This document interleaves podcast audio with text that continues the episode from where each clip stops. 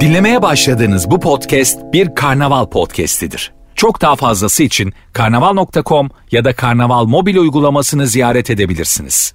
Cem Arslan'la gazoz ağacı başlıyor. Türkiye'nin süperinde, süper FM'de yayınımıza hemen başlayalım. Son derece buruz, son derece üzgünüz. Çünkü e, bir müzisyen dost Onur Şener e, göya okumuş adamlar tarafından katledildi. Hakiki Cem Arslan sosyal medya adresimde de bir paylaşım yaptım. Hani ben sana mühendis olamazsın demiyorum. Ben sana adam olamazsın diyorum şeklinde hani öyle bir meşhur e, masal vardır ya. Yani başımıza ne gelse abi eğitim şart, abi eğitim şart, abi eğitim şart, abi eğitim şart. Başımıza ne gelse mesela trafikte bir abukluk görüyoruz, cehaletten dem vuruyoruz. Günlük hayatımızda, komşularla ilişkimizde, iş hayatımızda, okulda, orada burada nerede bir cahilce hareket, adice hareket, kalleşçe hareket görsek işte abi eğitim yok işte eğitim işte al. Onur Şener'i vuranların Onur Şener'i e, dünyanın en şeker çocuklarının iki kız babasının e, ekmek parası için şarkı söylüyor sahnede. Sahnesini yapıyor ve neymiş efendim? İstek şarkıları söylenmemiş bir babayı iki kız evladı bir babayı e, bu adiler bu aşağılıklar bu e, şimdi devamını mikrofon açıkken söyleyemiyorum ama e, siz söyledim kabul edin. Yani akla gelen tüm sinkafları söyledim kabul edin. Bu aşağılıklar bir de sorsan işte mühendis bilmem ne işte okumuş adam şu bu bilmem ne işte bu ne biliyor musun? Liyakatsiz ülkenin e, durup dururken yetki verilmiş tipleri. Liyakatsiz tiplere işte böyle son 20 yılda baktığında liyakatsiz tiplere yetki verildi. İşte böyle bağlantılarla filan işlere girdiler. Hani bu biz ne dersek yaparlar, emrederiz yaparlar, biz isteriz yapılır, biz isteriz yapılır. Bütün bunlara bağlanıyor. İşte iş yerlerinde CV yollarsın tamam mı? Bir işe girmek için CV yollarsın iş yerlerine. Eğer senin CV'nden hoşlandılarsa, senin CV'ni uygun buldularsa seni mülakata çağırırlar. Mülakat ne demek? Acaba bu kişi bu eğitimin bu özelliklerin ağırlığını da taşıyor mu onu da bir gözlerimizle görelim demek. Ama işte e, ülkede son 20 yılda ne oldu? Her şey siyaset. Her şey siyaset. Her şey siyaset. Her şey siyaset. Türkiye'de bu oldu. Yani şimdi normal şartlarda dünyanın her yerinde dünyanın en ünlü Amerikan markası, dünyanın en ünlü Avrupa markası, dünyanın en ünlü Japon markasında da işe giriyor olsan mülakat en önemlisidir.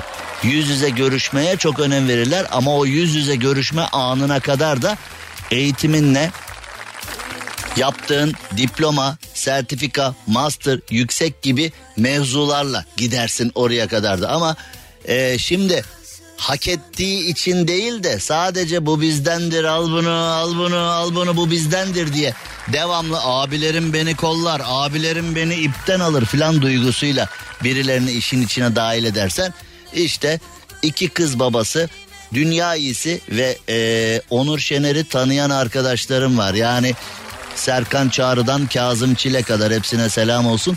Onur Şener'i çok çok yakın tanıyan arkadaşlarım var. O arkadaşlarımın bana verdiği bilgilerden hareket ediyorum. Dünya iyisi bir insanmış artık rahmetli diye anacağız. Rahmetli nefis bir insanmış, şahane bir insanmış. Ee, çok da düzgün bir adammış ama üç tane kıl kuyruk onu bizden aldılar götürdüler. Şimdi onları da içeri attılar ama onlara onlara bulundukları belli ki hak etmeden bulundukları yeri sağlayan abileri şimdi onu belki ipten de alırlar. Yarın öbür gün birdenbire işte o da onlara sahneden küfür etmiş. O da onlara ee, bir şey yapmış bilmem ne filan. Onlar bilir bağ sabahını istemiş. O da onlara hitaben arkadaşıma şeyi söylemiş bilmem ne hafifletici sebep şu bu bilmem ne. Bir de üstüne tazminat vererek tahliye de edebilirler. Yani belli de olmaz. Onlara yedi sülalesi bir araya gelse göremeyecekleri o makamları veren abileri belki şimdi e, bu arkadaşları içeriden de alırlar. Şimdi yani neymiş efendim istek parçaları söylenmemiş. Artık seviyesizlik, artık küstahlık, artık e, abukluk maalesef ve maalesef her yerde her yerde her yerde her yerde karşımıza çıkmaya başladı. Ee, Onur Şener'e mekanın cennet olsun diyelim. Allah rahmet eylesin diyelim. Ee, çok da üzgünüz yani. Gerçekten çok da üzgünüz. Bir show programı görevi sizlere eğlendirmek olan trafikte sizlere güzel dakikalar geçirtmek olan programın maalesef başlangıcı keşke böyle olmasa ama bunlar da söylenmesi gereken şeyler maalesef memlekette ee, acayip acayip memlekette acayip acayip şeyler oluyor. Şimdi ee, bir mevzu var. Ee, bu hepimizi yakından ilgilendiriyor. Bir yere gideceğimiz zaman, bir yere davet olduğu zaman, düğün, nişan, sünnet veyahut da sevgilinle bir yere gideceğin zaman artık ilk önce neye bakıyorsun? Yer ucuz mu? Hesabın altından kalkabilir miyim?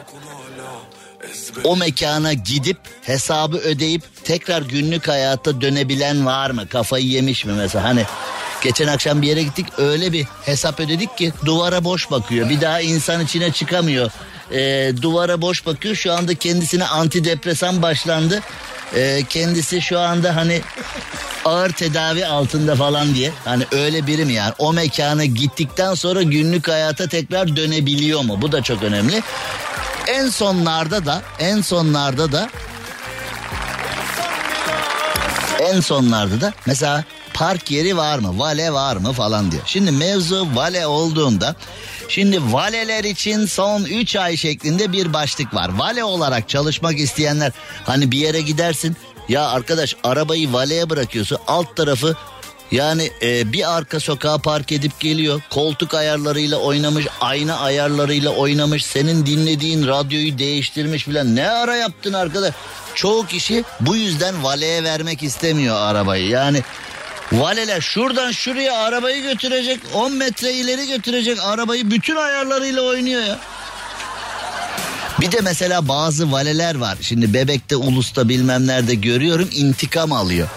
Şimdi marka veremiyorum ama mesela Ferdinand Porsche'nin, Enzo Ferrari'nin ürettiği araçlardan filan kullanan valeler gördüm. Şimdi enteresan o o tip arabaları zaten valelere bırakmıyorlar ama genellikle Şimdi e, nadiren de bırakıldığında ben bunu gözümle gördüm. Öyle bir kullanıyor ki yani o arabaya 1 milyon euro verip almış olan sahibi öyle kullanmıyor. Şimdi Vale diyor ki hani marka veremiyorum ama Enzo Ferrari'nin ürettiği araçtan hayatım boyunca bir daha kullanma imkanı bana kaç kere gelebilir ki? Geçtiğimiz yıllarda mahalle arasında rüzgar yapacağım diye kaza yapan, arabayı dağıtan. Şimdi o tip arabaları aldığında hani sigortadan parasını alırım, yenisini alırım da diyemiyorsun. Çünkü arabadan zaten Türkiye'de iki tane var, dünyada altı tane var. Hani sigorta parasını ödese bile, ödese bile. Yani ee, nereye alacaksın falan filan. Şimdi ee, yani bu kadar böyle altı boş kanunları çıkartmaktan ne zevk alıyor e, idare ben onu anlamıyorum. Yani memleket yönetimi bir kanun çıkartıyor ama sırf çıkartmış olmak için çıkartıyor.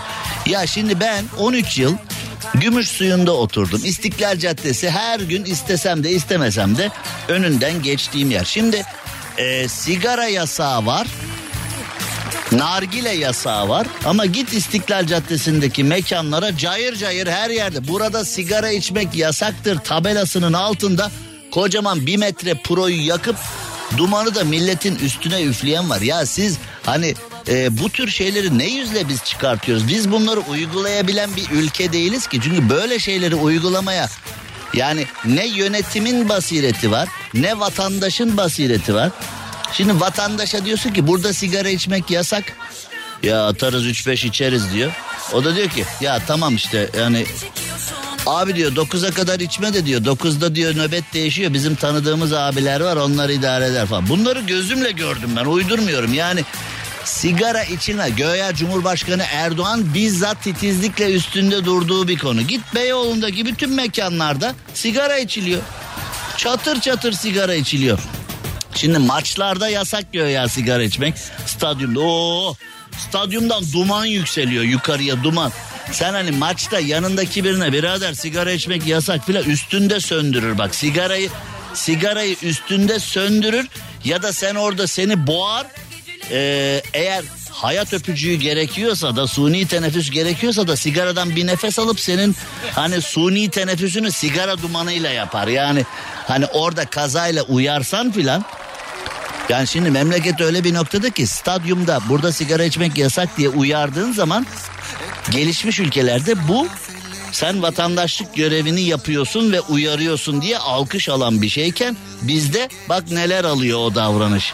Bak neler alıyor hani yemek tarifleri var ya aldığı kadar un aldığı kadar su. Yani böyle küçücük bir şey yapacaksın aldığı kadar su aldığı kadar un diye diye bir leğen hamur oluyor ya su. yani şimdi bizde de göya Türkiye Otomotiv Bakım Dernekleri Federasyonu valeler için mesleki yeterlilik kurum sınavı başlatmış. Vale için yeterlilik ne acaba? Vale için yeterlilik ne biliyor musun? Mesela valeler böyle uyanıktır bilir. Mesela bir önce geldiğinde abi şu kırmızı arabanın sahibi o 100 dolar veriyor. O 100 euro veriyor. Ötekisi 200 TL veriyor. Ötekisi 100 TL veriyor filan. Şimdi yine bebekte çok meşhur kafelerden birinin önünde yine marka veremiyorum ama bunu gözümle gördüm size anlatmıştım bir defa şimdi tam yeri geldi. Enzo Ferrari'nin ürettiği bir araç bir tane çocuk böyle oh, geldi bu arabayı bağırta bağırta yanında kız arkadaşı var. Bebek de o meşhur kafenin önünde durdu valeye verecek arabayı. Vale yer yok parket gel dedi. Enzo Ferrari'nin aracını vale almadı. Almadı. Çocuktaki o bozulma anı şu anda duruyor bak gözümün önünde. Yani o çocuğun o çocuğun yüz ifadesi benim gözümün önünde şu anda duruyor.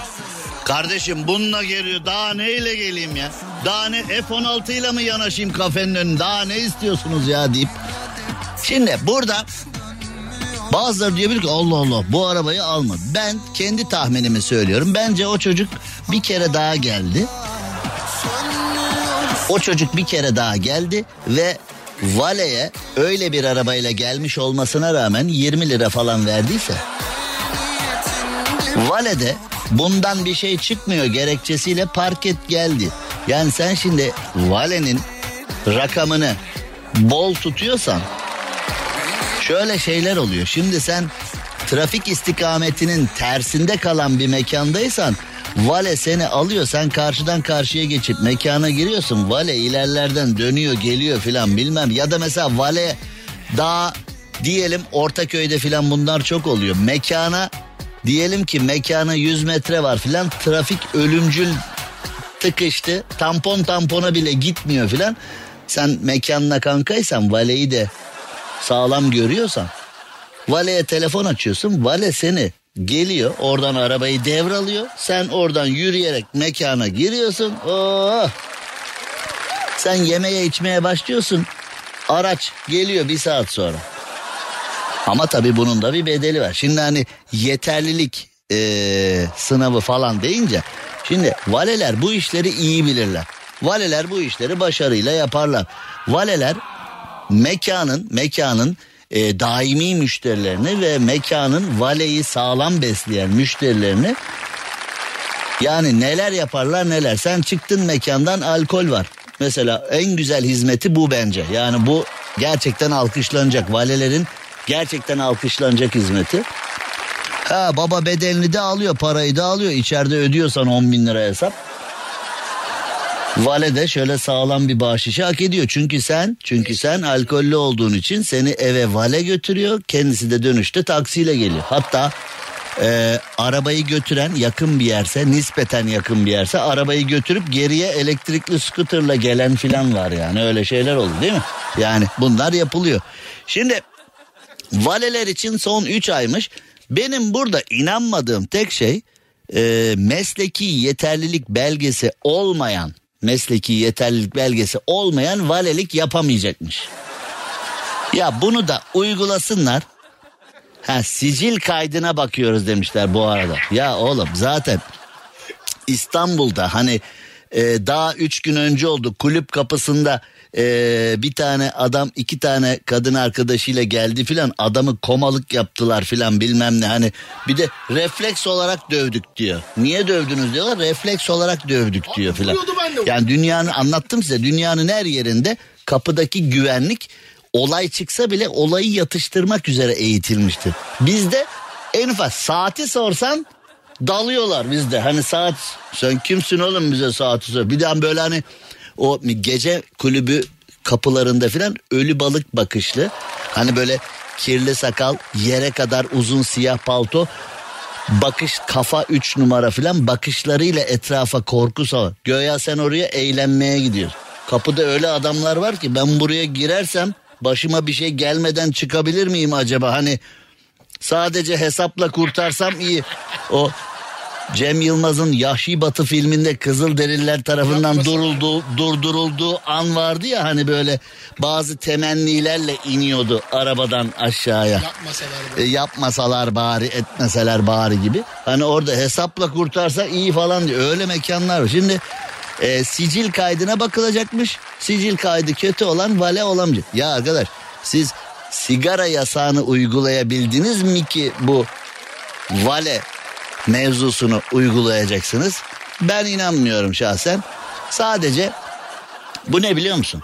Bu ne biliyor musun? Bunun Türkçesi ne biliyor musun? Ben sana anlatayım hemen bir reklam arasına gidelim. Onlar öyle para kazanıyor biz de böyle para kazanalım. Bu birilerine vale yeterlilik belgesi adı altında eee, bir makbuzla bir aidat ödenecek bir ödeme yap bir harç alınır. Yani şimdi bir harç almak istiyoruz biz ne yapmamız lazım? Harç alacak bir sebep oluşturmamız bir statü oluşturmamız lazım.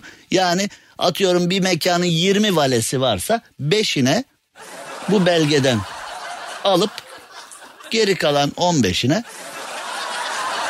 sanki biz bu ülkede yaşamıyoruz. Biz bu ülkenin e, alt limit üst limitlerini veyahut da günlük hayattaki durumlarını sanki biz bilmiyor. Ha. Ha. Ha ha ha ha. Senin reklamları girme yeterlilik belgen var mı? O düğmeye hani reklamların girmesi için şimdi eee Rafet Gür'ün bir düğmeye basması lazım da senin o yeterlik belgen var mı? Rastgele basıyorum. Rastgele bas. O zaman senin girdiğin reklamları biz kabul edemeyeceğiz. Yani eğer reklamları girme yeterlilik belgen yoksa Cem Arslan'la gazoz ağacı devam ediyor. Türkiye'nin süperinde, süper FM'de, süper programda süper bir aileyi, Ferahpot ailesini analım. Ali Ferahpot, Gaye Ferahpot, Zeynep Ferahpot, Ali Ferahpot'u çok iyi tanıyorsunuz. Ee, iyi bir futbol izleyicisi. Ee, maça da geleceğiz. Şimdi cuma günü kapatırken bakalım pazartesi 18'de hangi duyguyla açacağız falan diyorduk. Fenerbahçeli Cem Arslan'la Beşiktaşlı Rafet Gür'ün durumunu filan maça geleceğiz. Şimdi e, çok kritik olaylar oldu bu e, sevgili müzisyen kardeşimizin katledilmesiyle bilmem neyle falan başladık. E, sinir bozukluğuyla başladık. Maça da geleceğiz ikinci saatimizde maçı konuşacağız. Maç deyince aklımıza gelen %99'luk gol şansı. Ali Ferah artık o yapıştı. E, şimdi hani maç anlata haydi çocuklar vur gol olsun. Vardır ya mesela yapma yapma bunu verdi İtalyan derbi kırmızı oldu derbi kırmızı oldu.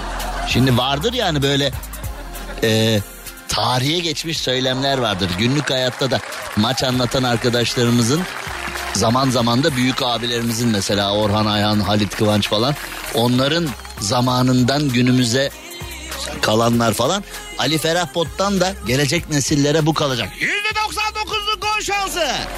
Ya Ali Ferah Pot'tan bak dedeler maç yapsın dedeler. Hani mesela iki takımın yaş ortalaması 98 falan olsun. Dedeler maç yapsın.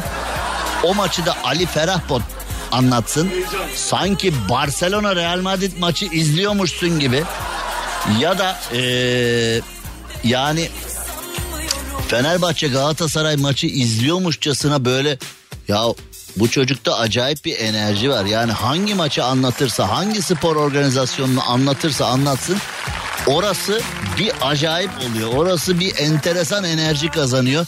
Canım Ali Ferahpot'a birlikte çalışmaktan e, Best FM'de yıllarca birlikte çalıştık. Sonra o yayıncı kuruluşa geçti.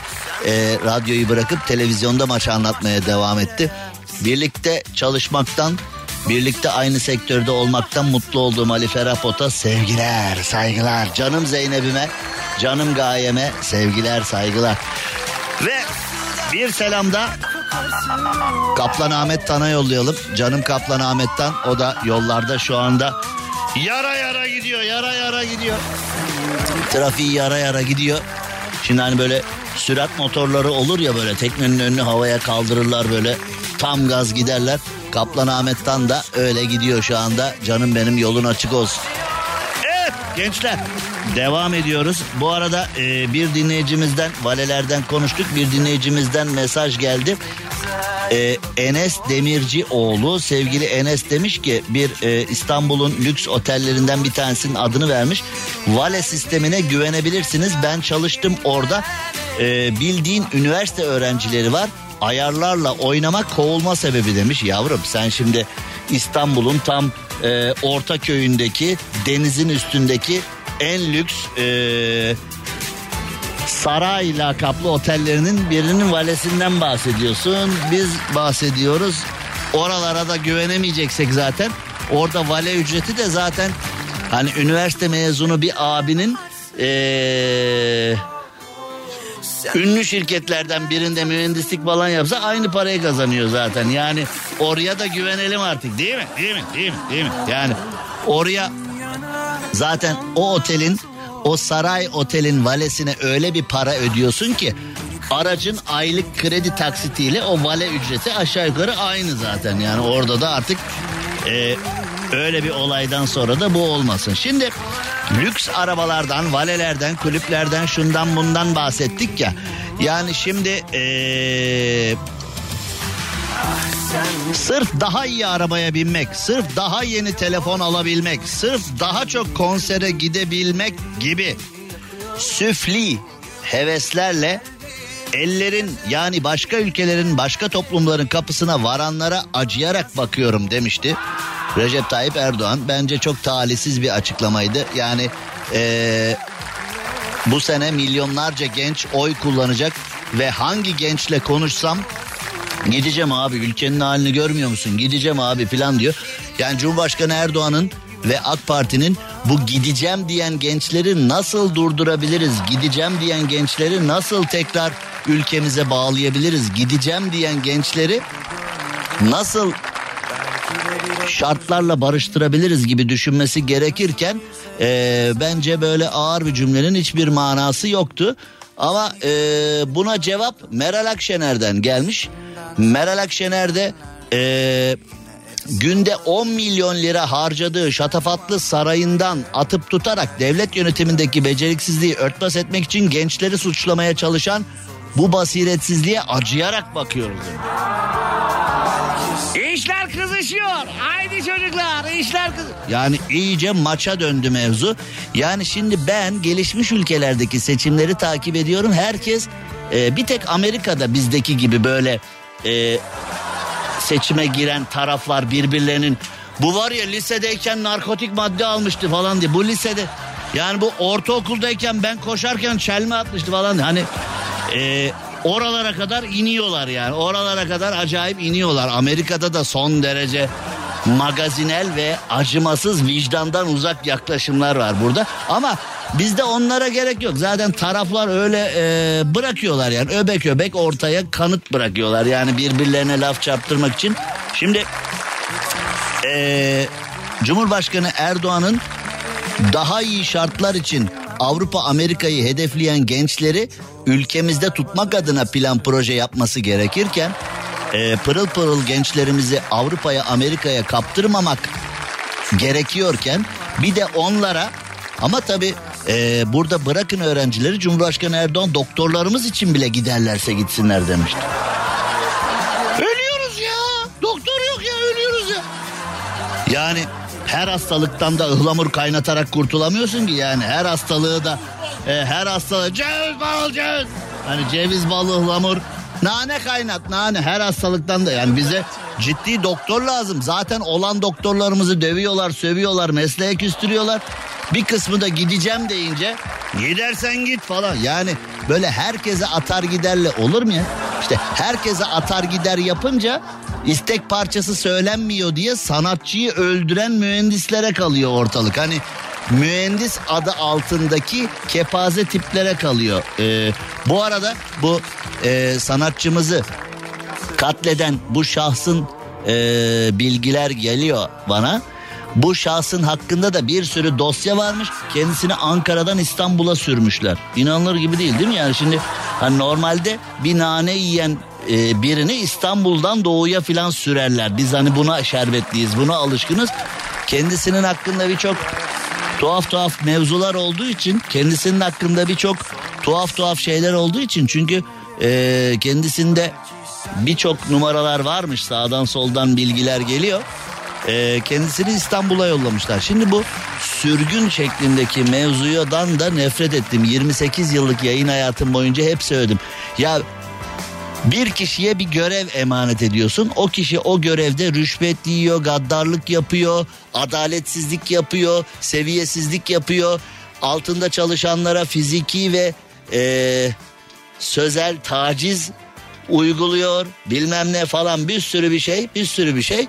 Sonra sen bu kişiyi tespit ettiğin zaman onu A ilinden B iline sürüyorsun. Ya iyi de B ilindekilerin günahı ne arkadaş?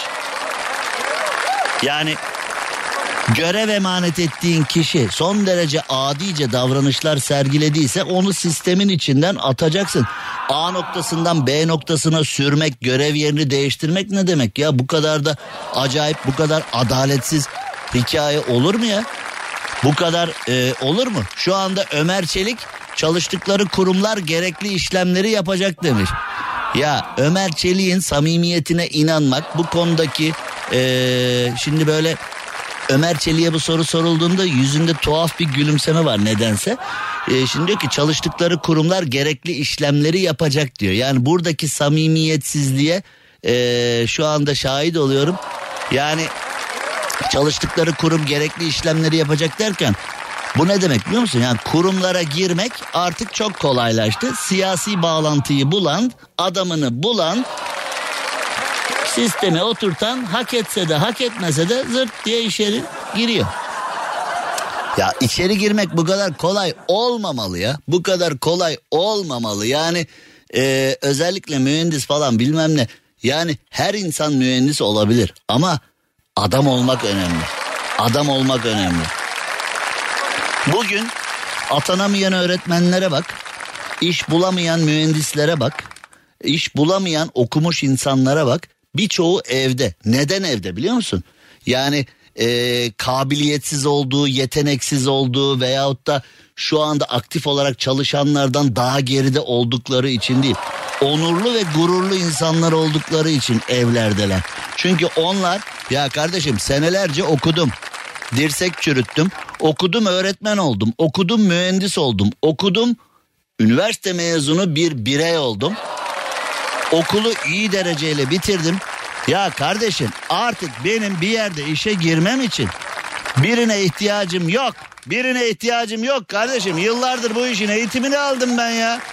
Yok siyasi bağlantı.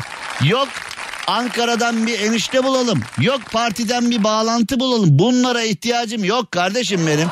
Yani beni ben olarak işe alıyorlarsa alsınlar. Almıyorlarsa da evde otururum daha iyi yahu diyenler evde oturuyorlar. Şimdi bizde ne zannediliyor? Okulu bitirdi, iş bulamadı, evde oturuyorsa sanki ee, böyle bir şeyleri eksikmiş, basiretsizmiş. Onun için evde oturuyor zannediyor. Hayır. Ama mezuniyeti böyle sıradan ama bir şekilde abi babam Ankara'dan Ahmet Bey'i tanıyor. Annem e, komşumuz Süleyman Bey'i tanıyor. O onu tanıyor, bu bunu tanıyor diyenler Oh, oh, oh. İşte sonra böyle oluyor. Şimdi tabi ünvanı mühendis olan, ünvanı mühendis olan kişiler de bugün ekstra üzülmüşlerdir. Çünkü bir meslek grubundan birisi binane yediği zaman en çok da meslektaşlarına zarar veriyor. Yani bir de mühendis olacak falan diye insanlar yeriyor. Şu anda mühendis olanlar başı önde geziyorlardır. Yani Ay, ay, konuşacak bin tane şey var ama işte konuşunca kabahatli yine biz oluruz merak etme. Hani yine Herkes iyi olur yine ben kötü olurum. Olsun. Beni anlayan anlıyor. Kısa bir ara. Cem Arslan'la gazoz ağacı devam ediyor. Türkiye'nin süperinde, süper FM'de süper program gazoz ağacı devam ediyor. Şimdi Tokat'a gidiyoruz. Tokat valisiyle garnizon komutanları arasındaki mevzu devam ediyor. Şimdi Ömer Çelik de açıklama yapıyor işte Tokat valimize yapılanlar kabul edilemez falan diyor. Hani bakıyorsun Tokat valimize ne yapmışlar ya hani dövmüşler mi sövmüşler mi bir şey mi yapmışlar falan. Hani e, yandaş medya havuz medyası da e, böyle bayağı bir köpürtmüş olayı. Tokat valimize yapılan kabul edilemez falan. Ya bu memleket neleri kabul etti? Bu memleket neleri kabul etti? Atatürk'ün annesiyle alakalı ağza alınmayacak şeyler söyleyen insanlar e, sarayda ağırlandı. Protokolde ağırlandı. Şimdi hani e, işimize gelen konuda yeri göğü inletiriz. İşimize gelen konuda kör ve sağırız duygusu olduğu müddetçe e, adaletten ve kalkınmadan bahsedemiyoruz. Bahsedemeyeceğiz de zaten. Çünkü işimize gelen konularda Oo, oo, oo. Yani birdenbire anında konu anında konu inceleniyor anında müfettişler gidiyor anında e, Milli Savunma Bakanlığı açıklama yapıyor görevden alınmış o komutanlar bilmem ne falan. Ya arkadaş bu selam verip vermeme insanın biraz da e, içinden gelen bir şeydir ya. Yani protokol gereği vermiyorum kardeşim. Şimdi ben Rafet'i sevmiyorum selam vermi vermiyorum kardeşim ya. Yani şimdi e, bir bürokratı, bir askeri, bir valiyi görevden alacaksanız görevini iyi yapıp yapmadığına bakın. Efendim selam vermemiş vay efendim nasıl selam vermezmiş falan. İşte şimdi bunların altında hep böyle başka kafalar yatıyor. Başka kafalar yatıyor yani yıllarca ee, yani hatta bazı yandaş medyadan gazeteler e, çok daha değişik hani ta tarihin derinliklerinden olaylarla bunu birleştirerek falan böyle e, bu olayı servis etmişler filan. Ya bence e, memlekette bin tane mevzu varken memlekette bin tane mevzu varken hani valiye selam verilmiş verilmemiş bence bu hani e, e, yani benim ilk bir milyon konum arasında olmazdı. Şimdi bir mevzu var. Selçuk Bayraktar çok kızabilir buna. Hani şimdi e, Selçuk Bayraktar e, son zamanların e, yerli Einstein diyoruz. Türkiye'nin en özel beyni diyoruz. Türkiye'nin en özel, en özel, en hakikaten özel yani. E, özellikleri olan bir insan. Şimdi Selçuk Bayraktar'ı sinirlendirecek bir olay var sırada. Yine Tokat'a gidiyoruz. Tokat valimize olan olay kabul edilebilir mi edilemez mi bilmiyorum ama e, Selçuk Bayraktar'ı çok sinirlendirecek bir haber.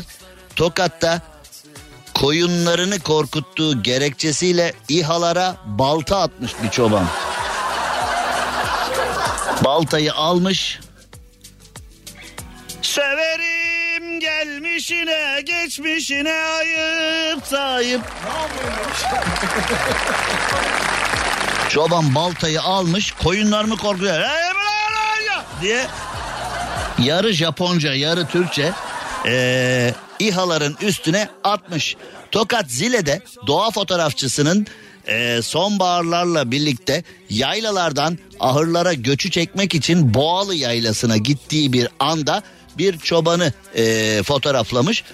E, İHA'lar orada tur atıyorlar. Orada da hani İHA'lar da nasıl olsa insansız ya kafasına göre takılıyor yani. Ama nasıl böyle hani gider miyiz baba? Tamam gideriz baba. Şimdi hani uçakta pilotlar olsa mesela pilot dese ki yardımcı pilot bir tokat zile yapar mıyız baba? Ha? Bir boğalı yaylası yapar mıyız? Yapalım kaptan be. Yürü be bas be filan diye hani. Ya da mesela tam tersi. İkinci pilot kaptan bir boğalı yaylası yapar. Oğlum manyak mısın bizi bekliyorlar burada GPS var bilme takip ediyorlar oğlum bizi. Allah Allah oraya kafamıza göre gidemeyiz filan deyip. Kaptan be 40 yılda bir boğalı yaylası dedik sen de bizi kırdın ya filan. Şimdi bu İHA'larda insan falan yok ya. Baba ver ayarı gitsin yani hani. Boğalı yaylasında niye İHA var onu da bilmiyorum. Yani belki de bir e, eğitim uçuşu, belki de bir deneme uçuşu bilmiyorum yani ama Nacak İHA'ya isabet etmedi.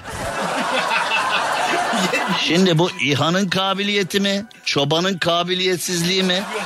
Ee, şans mı? Yani oraları bilmiyoruz. Yani hani şimdi hemen hani Tokat valisini orada müfettişler var herhalde anında görevden alındığına göre falan hani Tokat valimize yapılan kabul edilemez. Şimdi aynı müfettişler hazır Tokat'tayken acaba bu işi de araştırırlar mı? İHA'lara yapılan baltalı saldırı kabul edilemez diye hani Bilmiyorum, Ömer Çelik'e sorsaydık ya o da hazır hazır ee, toplantıdayken Sayın Bakan İHA'lara balta atmışlar. Baltalar elimizde, uzun ip belimizde. Biz çıkarız tokata hey tokata.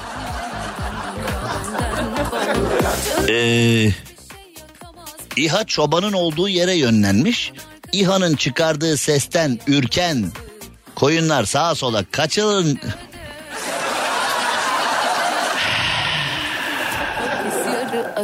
Şimdi koyunları toplamak yani şimdi hani mesela hani belki ben tanımıyorlar. Vardı ya. Yes yes yes yes yes yes. Yes crash yes crash. Bir abi vardı yani.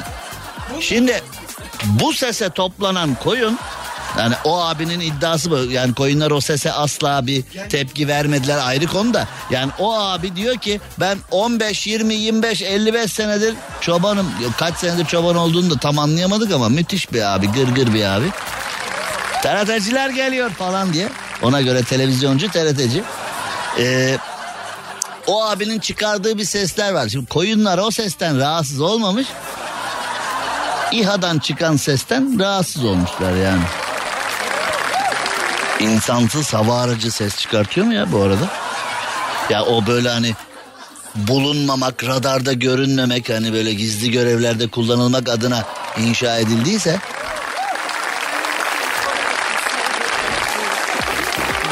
Doğa manzarası çeken abi de çobanın yanına gitmiş. Oğlum ne yaptın o İHA'ydı demiş. Çoban da panikledim ne yapacağımı bilemedim onun üzerine baltayı attım demiş. Olayı tatlıya bağladık oturduk yemek yedik demiş doğa fotoğrafçısıyla. Oğlum sen doğa fotoğraf sen olayı yani İHA'ya baltayla saldırılmış senin olayı tatlıya bağlayacak bir yetki mi var? Yani şimdi doğa fotoğrafçısı da kendi kendine havaya girmiş. Yani acaba bu İHA dedikleri doğa fotoğrafçısının drone'u muydu acaba? Yani çobanı korkutmak için hani aynı baltayla fotoğrafçıya da yürümesin diye. Oğlum o bayrakların İHA'sıydı ne yaptın sen? Yandın şimdi yandın. Biraz sonra helikopterler inecek seni de koyunlar da götürecekler falan deyip hani bir göz korkutma dediği. Ben öyle anladım yani. Ha? Ya o İHA falan değil o. Fotoğrafçının drone'uydu. Anladım. Dura dura dura dura dura bey dura bey dura dura dura dura dura bey. Cem Arslan'la gazoz ağacı devam ediyor.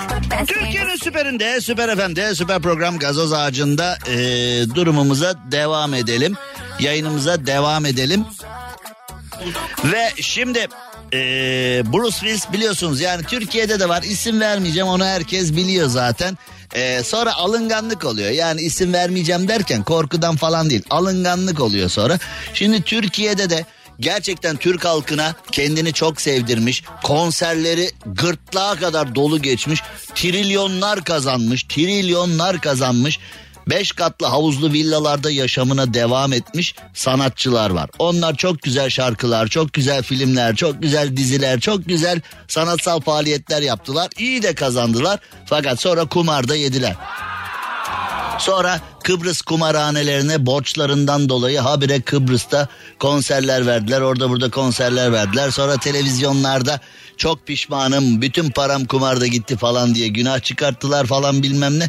Şimdi e, Bruce Willis'in de Hollywood'da çok fazla kumar borcu olduğu söyleniyor. Ee, şimdi Bruce Willis'in adını verebilirim. O herhalde beni dinlemiyordur şu anda. Yani dinlese de ya Cem de çok ayıp etti. Yani yayın şu anda yayında diye aramıyorum ama yayından sonra arayacağım. İki çift konuşacağım filan deme ihtimali zayıf birisi. Yani hani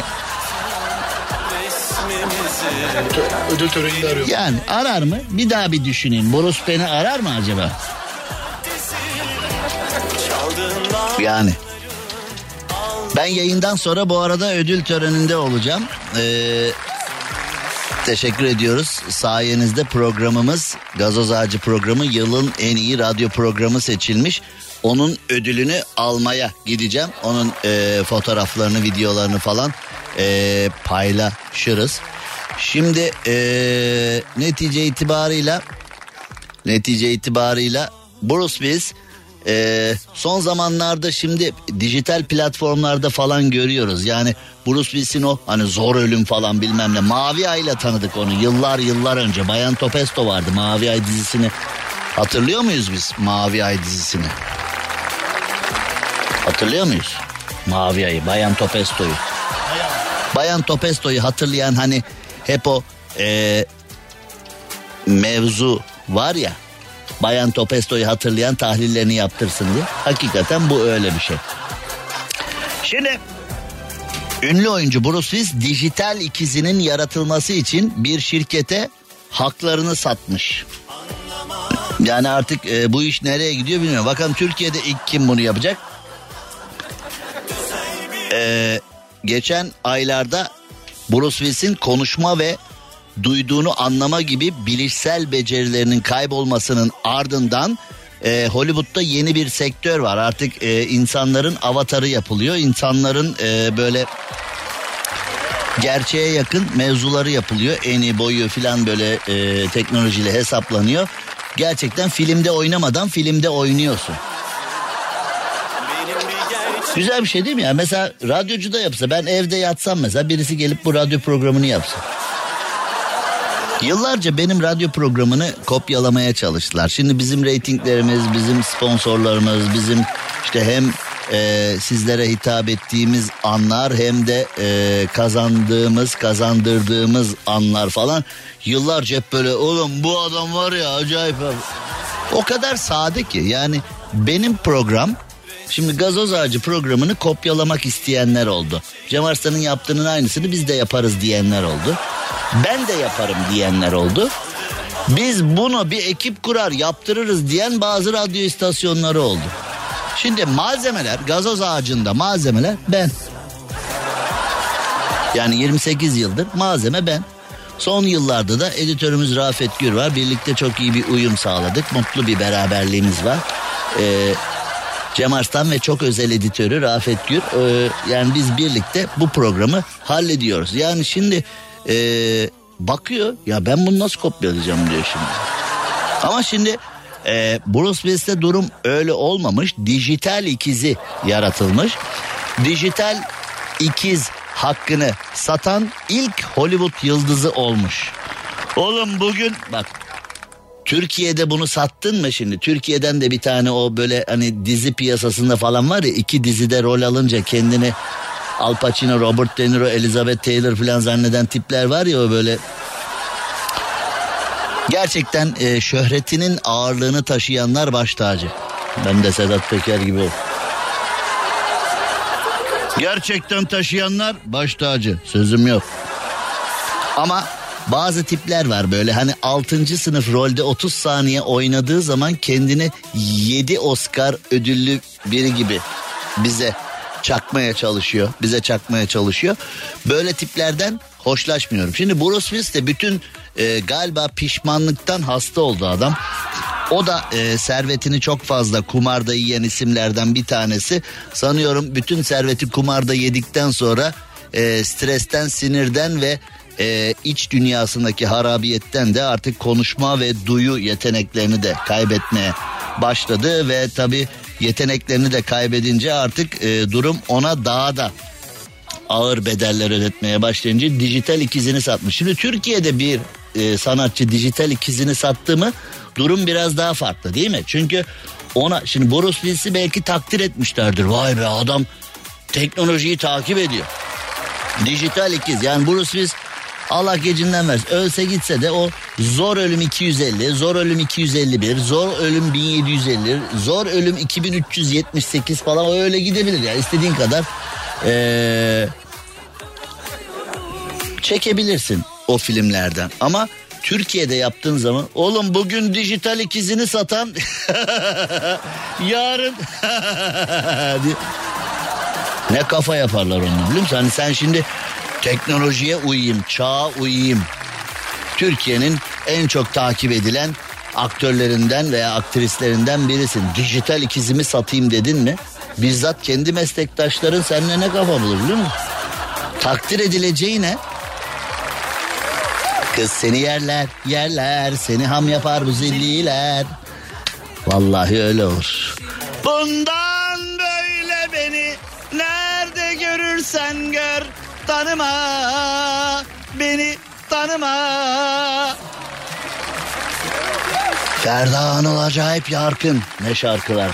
Sonuna kadar geldim aşkın. Kavuşamadım ben sana. Ne şarkıydı be. Ver.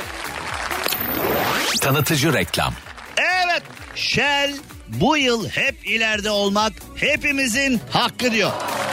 Shell bu yıl hep ileride olmak hepimizin hakkı diyor. Peki ne demek hep ileride olmak? Shell bunu diyor da ne demek bu? Ne demek bu?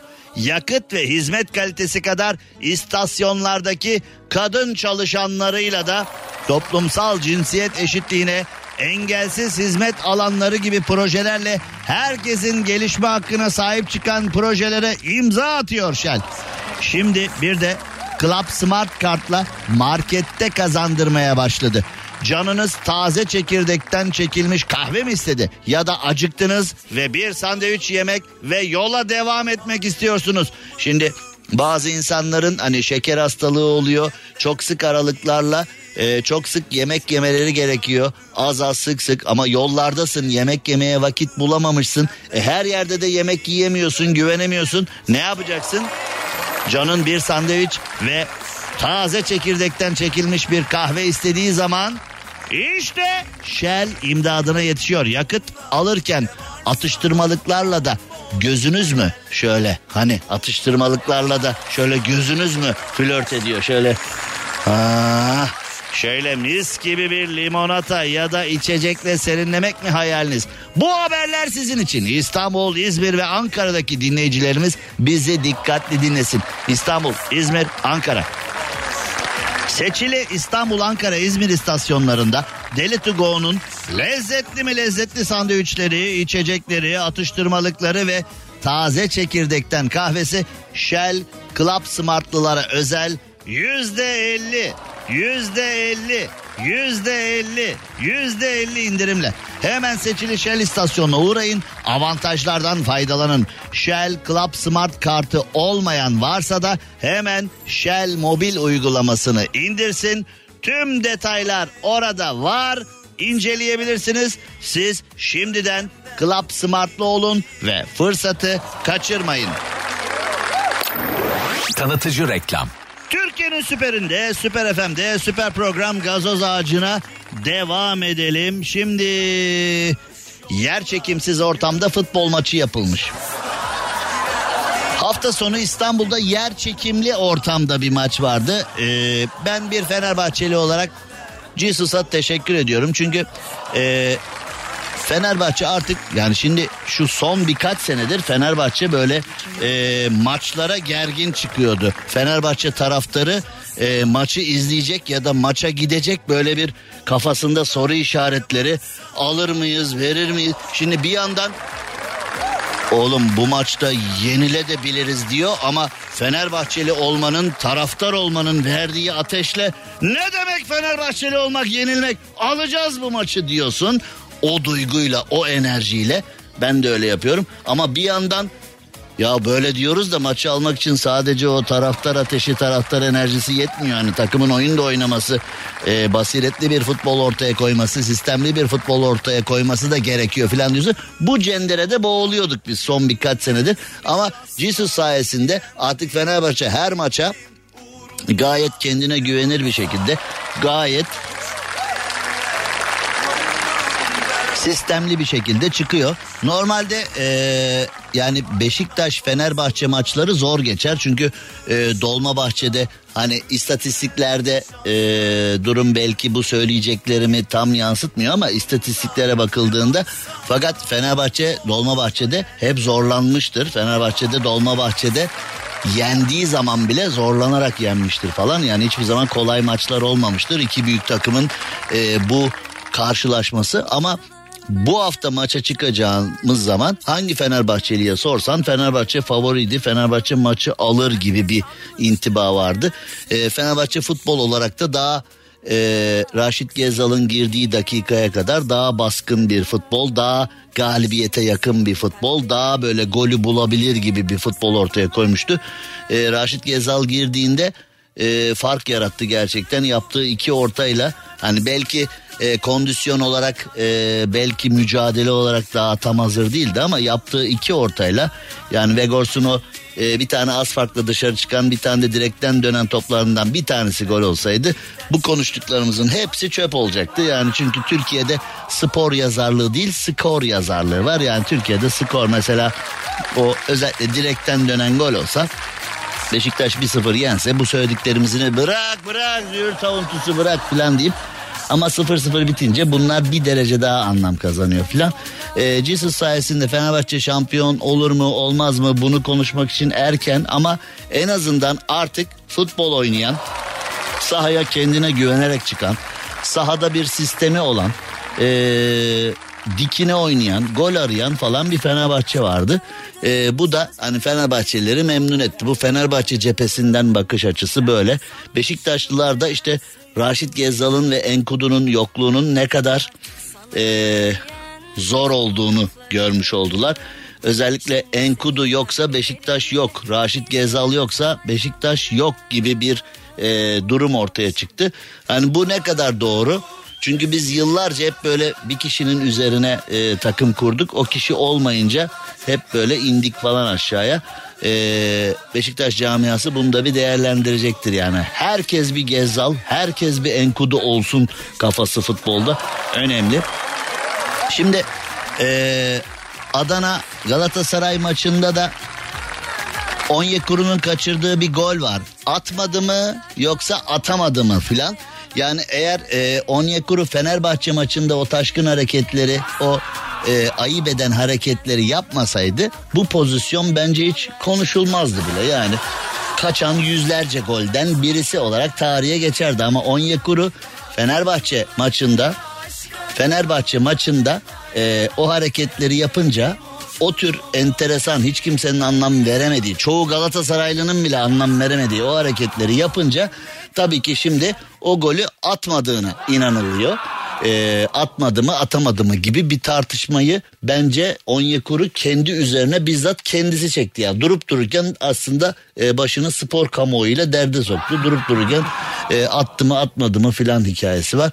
E, sonra e, yani futbol hep kavga oldu be. Ha? Yani futbolu futbol olarak böyle izleme çoğu kişinin umrunda olmadığını ben derbilerde anlıyorum. Yani şimdi Beşiktaş Fenerbahçe maçı bir hafta önceden hani size geçen sefer de söylemiştim. Böyle metro istasyonlarında beklediğinde metro gelmeden rüzgarı geliyor ya. Ha ilk önce bir rüzgar geliyor sonra metro geliyor. Yani böyle büyük maçlarda filan bir hafta öncesinden yönetici açıklamaları, başkan açıklamaları, spor kamuoyu açıklamaları, spor medyası açıklamaları bilmem. Şimdi bakıyorsun evet işte bir maç oynandı öyle geldi ha. Geldi geçti filan böyle sporun da cılkı çıktı. Maçların futbolun da cılkı çıktı. Zaten keyif aldığımız ne varsa bu siyasetçiler elimizden aldılar. Yani siyasetçiler sadece e, kendi saray hayatları, kendi e, saltanatları, kendi güçleri devam etsin diye insanların değer verdiği her şeyi yerle bir ettiler. En sonda futbol nasibini aldı bu işten. Bakalım e, bu şekilde nereye kadar gideceğiz? Bu şekilde durumları nasıl halledeceğiz? Seçimler yaklaştıkça garip garip hikayeler ortaya atılıyor. Bakalım neler olacak ama e, gidişat pek de iyi değil. Yumurtanın 4 lira olduğu bir ülkede yumurtanın tanesinin 4 lira olduğu bir ülkede o bakan Nebati'nin kendisi dahil hiç kimsenin anlamadığı bir konuşması var ya. Zaten orada yatıyor. Ee, hafızam beni yanıltmıyorsa Şamil Tayyar galiba e, Bakan Nebati ile sağlam bir kafa bulan bir tweet attı. Aynı partiden o da AK Parti'nin ağır toplarından bir tanesi Şamil Tayyar galiba yanılmıyorsam. Ee, o da baya bir kafa buldu buldu. Sonra o da 5 dakika sonra sildi ama artık kim aradıysa onu ya da kim telkinde bulunduysa orada da öyle bir şey var. Hani şimdi o abiler biz kimseyi tanımayız, kimseden emir almayız, kimseye biat etmeyiz, düşüncemiz neyse o falan diyorlar. Ama alo kaldır oğlum o tweet'i. Bakan Bey'le dalga geçiyor. Ne yapıyorsun sen ya? Gidip bir de CHP'ye geçseydin bari. Kim artık fırçaladıysa arayıp CHP'ye geçseydin mi de oldu olacak tam olurdu o zaman filan diye. Kimden yediyse fırçayı tweet geri gitti. Şimdi yani yumurtanın 4 lira olduğu bir ülkede yani ekonomiyi bilmem ne o e, Bakan Nebati'nin anlattığı e, sen anladın mı o konuşmadan bir şey? Ha?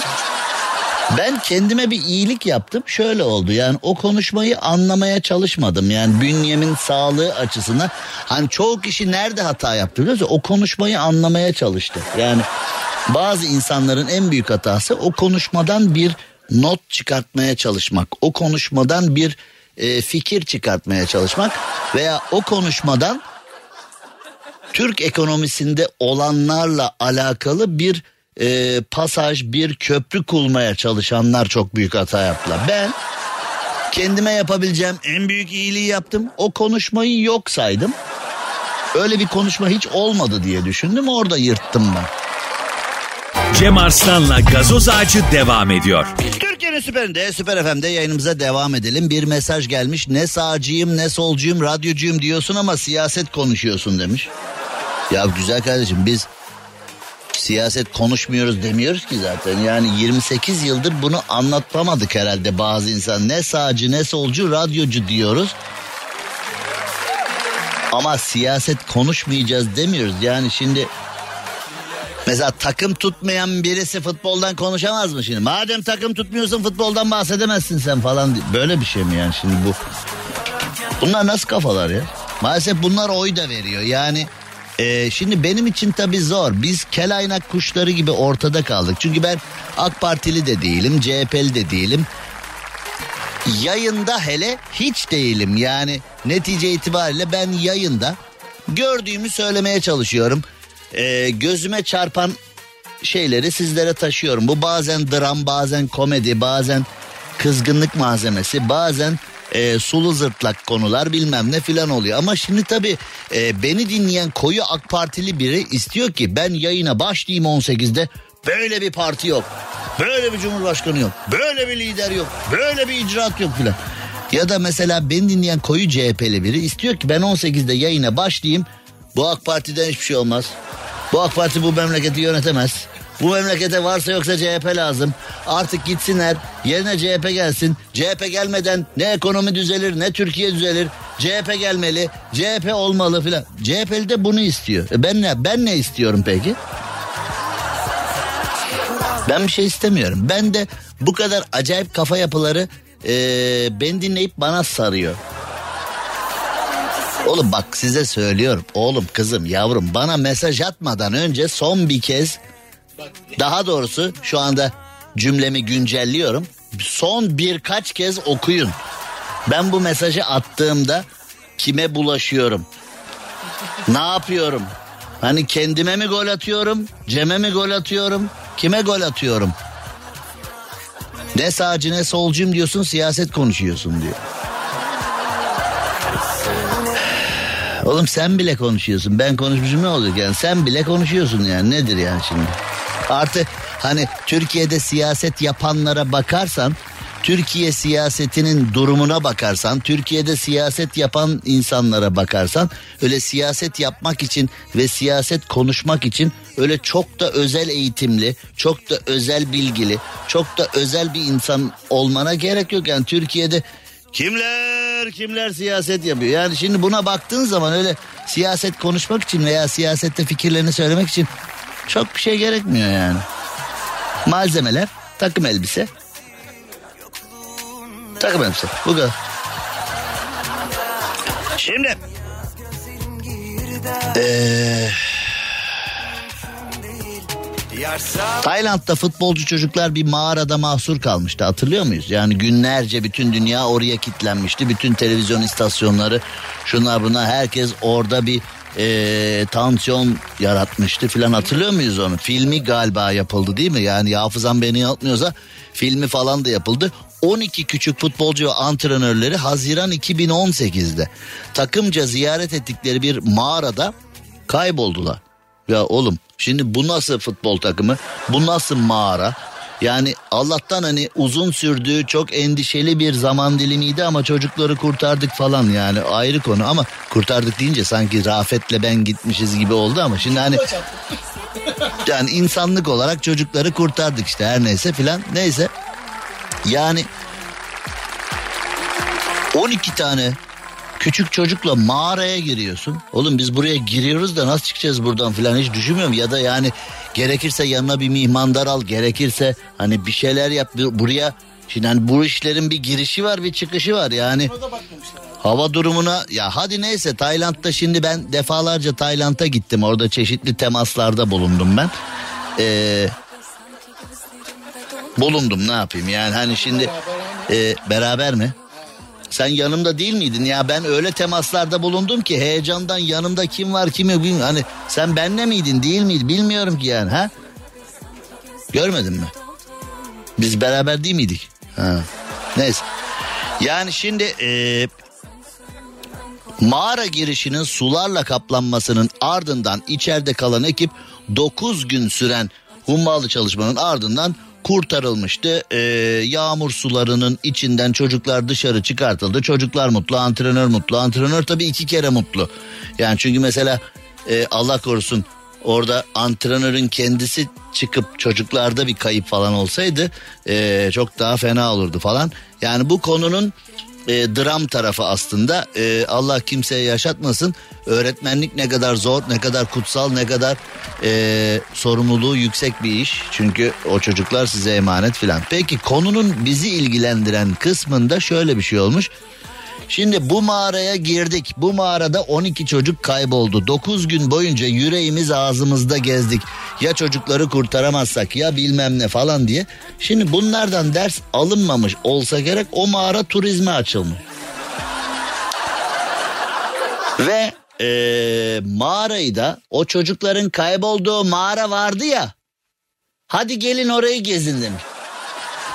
Oğlum 12 tane çocuk girmiş e, mağarada kaybolmuş. Mağarada mahsur kalmış ve e, o 9 gün boyunca bilinen hiçbir kurtarma yöntemi e, tam manasıyla o mağaraya e, direkt ulaşamamış. Sonra bin bir tane zorlukla birçok kurtarma yöntemini birçok kurtarma uzmanını işin içine sokarak o çocukları oradan kurtardılar falan. Buna rağmen mağarayı turizme açmışlar. Hadi gelin siz de kaybolun. Ama bak ben sana bir şey söyleyeyim. Giden çok olur ha. Çünkü hayatı bomboş. Bak boş değil bomboş tipler var. Yani hayatında hiçbir şey yaprak kıpırdamıyor hayatında. İskandinav ülkelerinden falan gidip hadi biz de kaybolalım orada diyen çok olur. Bizde de ne dağ ne mağaralar var ne mağaralar ne mağaralar. Yani Türkiye'de icat edilmiş edilmemiş bulunmuş bulunmamış ne mağaralar var e, Tokat Ballıca var diyor Tokatlı Rafet. Turhallı Rafet. Sen gittin mi o mağaraya? Niye kaybolmadın? Kaybolmayınca olmuyor bak. Yani turizmi açmak için yani mesela orada senin gidip kaybolman falan gerekiyor. Aa ben orada kayboldum filan. Altı gün yarasa yedim filan orada. Hani böyle hani öyle şey. Ya oğlum su konuya bastı, konuyu su bastı gırtlağıma kadar. Drama. Fareler yanımda yüzüyordu. Hani Ağzımla fare yakaladım, yarasa yakaladım, onları yedim. Onları yemeseydim açtım filan. Bunları katabiliyorsan işin içine o mağaranın yani. bir. Bunları kata. Abi mağara oyuk girdik çıktı. Oy bir işe yaramıyor. Bak. Bak. Ya al şunu ya. Ver. Cem Arslan'la gazoz ağacı devam ediyor. Türkiye'nin süperinde, süper FM'de yayınımıza devam edelim ve sevgili dost Gökay Beyaz'a bir selam yollayalım. Gökay Beyaz da sevgili dostumuz, iyi bir dinleyicimiz, iyi bir arkadaşımız, canımız kardeşimiz. Gökay Beyaz, selam söylüyorum lan. Selam söylüyorum sana. Özgür Beyaz'a da ve sevgili e, Nevzat Tayfun'a da canım bacanaklara da bir selam yollayalım ve e, onlara da merhaba diyelim. Onlara da iyi akşamlar diyelim. Şimdi yayınımıza devam ettiğimizde Colo Colo Şili'de Premier Lig'de şampiyonluğu kovalayan bir takımın taraftara açık antrenmanında stadın çatısının büyük bir bölümü çökmüş. 20 bin ateşli Colo Colo taraftarı maalesef zor anlar yaşamış. Şimdi tabii hani bizim lisanımıza çevrildiğinde yani biz böyle anlattığımızda Colo Colo takımı falan deyince sanki böyle hafif bir komedi veya ee, daha şov unsurlu bir şey gibi gözüküyor ama ee, öyle değil geçmiş olsun dileklerimizi yollayalım ee, spor sevgidir kardeşliktir dünyanın neresinde olursa olsun böyle stat ee, çökmesi veyahut da işte böyle olaylar şunlar bunlar yani öyle şeyler olmasın e, isteriz hep. Şimdi şov deyince komedi deyince tabii Türkiye'de siyasete bir bakacağız. Türkiye'de siyaset dünyasına bir bakacağız. Gerçekten e, ben kendimi şovmen, ben kendimi mizah adamı, ben kendimi komedyen filan zannediyorum ama bizim siyasetçilerin yanında biz galiba hikayeyiz. Hazine ve Maliye Bakan Yardımcısı Mahmut Gürcan Türkiye'de kriz ortamı yok fiyat hareketliliği var demiş. Hani askerde derler ya böyle hani mesela sabah bir kalkarsın bot yok işte kep yok o yok bu yok. Öyle yer değiştirme yer yer değiştirme filan hani böyle yer değiştirme filan. Şimdi burada da demek ki bak bunu niye diyor biliyor musun? Demek ki bunu yiyen var. Yani ee, tabanda demek ki ha ha ben de ben ya ben biliyordum kriz olmadığını. Ben biliyordum ya. Bunlara muhalefetin yalanları ben biliyorum kriz yok. Ama diyordum acaba ya ben bile kendimden şüphe. Ya ya diyorsun neden? Daha diyorsa olabilir. Ya bu nasıl bir?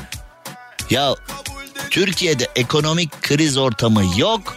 Fiyat hareketliliği var demiş. Ya bunu diyen de öyle sıradan biri hani işte ne bileyim Ahmet Hakan, Abdülkadir Selvi falan onlar değil yani. Bunu diyen hani ne bileyim böyle A Haber Sabah gazetesi falan değil yani. Hazine ve Maliye Bakan Yardımcısı Mahmut Gürcan söylüyor bunu. Demiş ki kriz ortamı yok fiyat hareketliliği var. Yani bence e, ben de iktidarın bir parçası olsam bunu söylerim çünkü ha şimdi oldu filan diyen çok insan çıkacaktır bu açıklamada. O zaman e, bu açıklamayla muhataplarını baş başa bırakıp bir ara verelim. Cem Arslan'la gazoz ağacı devam ediyor. Türkiye'nin süperinde, Süper FM'de yayınımıza devam edelim. Ee, şimdi bir bakalım. Texas valisi göçmenleri Amerikan Başkan Yardımcısı Harris'in evine göndermiş. Hani şimdi bizde işte Tokat valisinin e, elini sıkmamışlar, selam vermemişler, diplomatik kriz çıktı falan filan ya hani bizde Tokat valisi filan hani yok efendim garnizon komutanı valiye selam vermemiş. Vay efendim komutan bunu nasıl yaparmış? Vali beye çok bizde kimler kimler ayıp ediyor kimsenin kılı kıpırdamıyor. Ee, Elinoğlu'nda olan olaylara bak hani bir valiyle kriz varsa işte kriz diye ben buna derim. Texas'ın Cumhuriyetçi valisi Greg Abbott Amerikan yönetimine tepki olarak iki otobüs dolusu göçmeni Başkan Kamala Harris'in evine göndermiş evine. Bu göçmenleri dolduruyorsunuz buraya al bakalım o zaman al evinde ağırla aklın başına gelsin diye. Geçtiğimiz yıllarda da bir başka vali göçmenleri otobüslere doldurarak Beyaz Saray'ın bahçesine göndermişti. Onunla karıştırmayın o başka bu başka.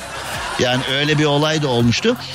Ee, Texas'ın cumhuriyetçi valisi bu. Texas valisi e, Amerikan yönetimine bu şekilde mesaj vermek istemiş.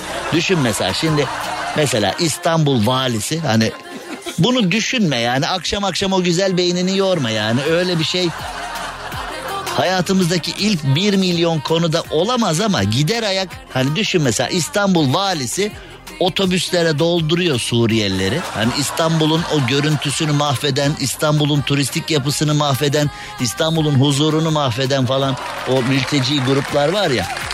İşte kavga çıkartan, böyle kötü görüntüler yaratan bilmem ne. Mesela Gaziantep'te falan e, oradaki sivil halkın canını sıktılar filan bir sürü olaylar oldu filan. Mesela İstanbul valisi, Gaziantep valisi, ne bileyim Ankara valisi, İzmir valisi falan hani böyle mültecilerle e, Adana, Mersin oralarda da var öyle sıkıntılar. Mültecilerle sıkıntısı olan valiler mesela otobüslere dolduruyorlar mültecileri. Ankara'ya sarayın pardon külliyenin bahçesine yolluyorlar mesela. Madem öyle alın siz bakın bunlara falan. Türkiye'de böyle bir şey hani şimdi bir vali krizi olacaksa o Tokat'taki falan ya bir de hani işte e, basın toplantısına kadar falan büyüyecek bir şey değil ama işte hani e, gündem biraz değişsin diye yapıyorlar herhalde. Esas vali krizi olacaksa böyle olur mesela. Cem Arslan'la gazoz ağacı sona erdi. Dinlemiş olduğunuz bu podcast bir karnaval podcastidir. Çok daha fazlası için karnaval.com ya da karnaval mobil uygulamasını ziyaret edebilirsiniz.